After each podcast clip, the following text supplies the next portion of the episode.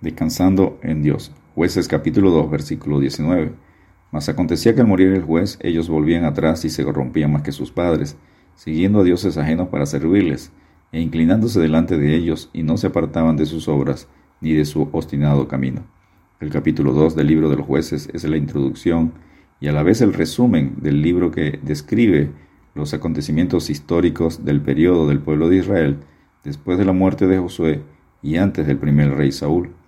Recibe su título de los personajes sobresalientes llamados jueces, en hebreo Safetín, los cuales fueron promovidos por Dios en momentos difíciles para librar a su pueblo de sus opresores. Obtenida la victoria y con el prestigio que esto les daba, gobernaban al pueblo. No administraban justicia entre particulares, y por lo tanto fueron más libertadores y gobernadores que jueces civiles, como enseña jueces 3.9. Entonces clamaron los hijos de Israel a Jehová, y Jehová levantó un libertador a los hijos de Israel y los libró. Esto es, a Otoniel, hijo de Cenaz, hermano menor de Caleb. Parece que a veces dos jueces ejercieron simultáneamente su autoridad, cada uno sobre su propio territorio, como el caso de Deborah y Barak. De los doce libertadores del libro de los jueces, seis se consideran más importantes por el hecho de ser tratados en detalle. Otoniel, Aob, Barak, Gedeón, Gestep y Sansón. Los otros seis jueces, cuyas actividades se narran brevemente, son llamados jueces menores. Hubo otros dos jueces cuyos periodos se describen en Primera de Samuel, Elí y Samuel. Ellos gobernaron toda la nación hebrea en el periodo inmediatamente anterior al periodo de la monarquía iniciada con el rey Saúl. Punto número 1. Muerte de Josué. Jueces 2, versículos 6 al 10. Jueces 2.8, pero murió Josué hijo de Nun, siervo de Jehová, siendo de 110 años. Después de la muerte de Josué, se levantó una generación de Israel que desconoce a Dios, como enseña Jueces 2.10. Y toda aquella generación también fue reunida a sus padres, y se levantó después de ellos otra generación que no conocía a Jehová, ni la obra que él había hecho por Israel. Punto número 2. La infidelidad de Israel. Jueces capítulo 2 versículos 11 al 13. Después los hijos de Israel hicieron lo malo ante los ojos de Jehová y sirvieron a los Baales. Dejaron a Jehová, el Dios de sus padres, que los había sacado de la tierra de Egipto, y se fueron tras otros dioses, los dioses de los pueblos que estaban en sus alrededores, a los cuales adoraron y provocaron a ira a Jehová. Y dejaron a Jehová y adoraron a Baal y a Astarot. Israel se apartó del Dios vivo y verdadero por desconocer lo que Dios había hecho con sus antepasados es importante dar a conocer, enseñar, recordar, pasar a las nuevas generaciones las obras y hechos poderosos de Dios, como enseña el Salmo 145.4.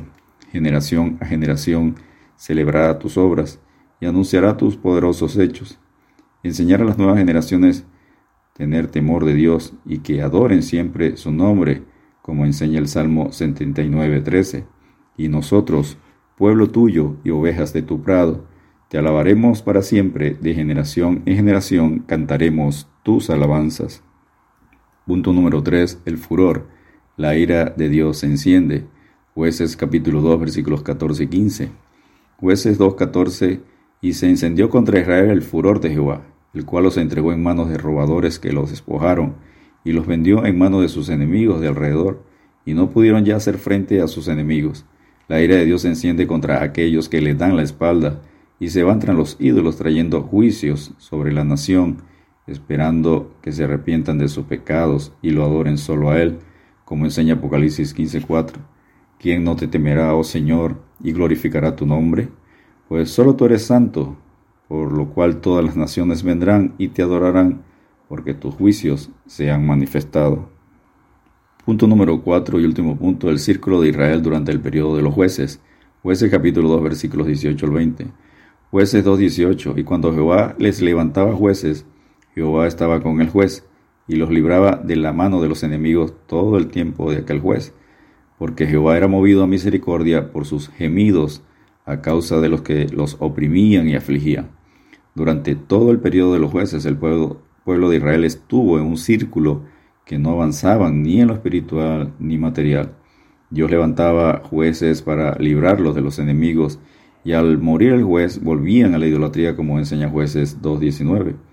Mas acontecía que al morir el juez, ellos volvían atrás y se corrompían más que sus padres, siguiendo a dioses ajenos para servirles e inclinándose delante de ellos, y no se apartaban de sus obras ni de su obstinado camino.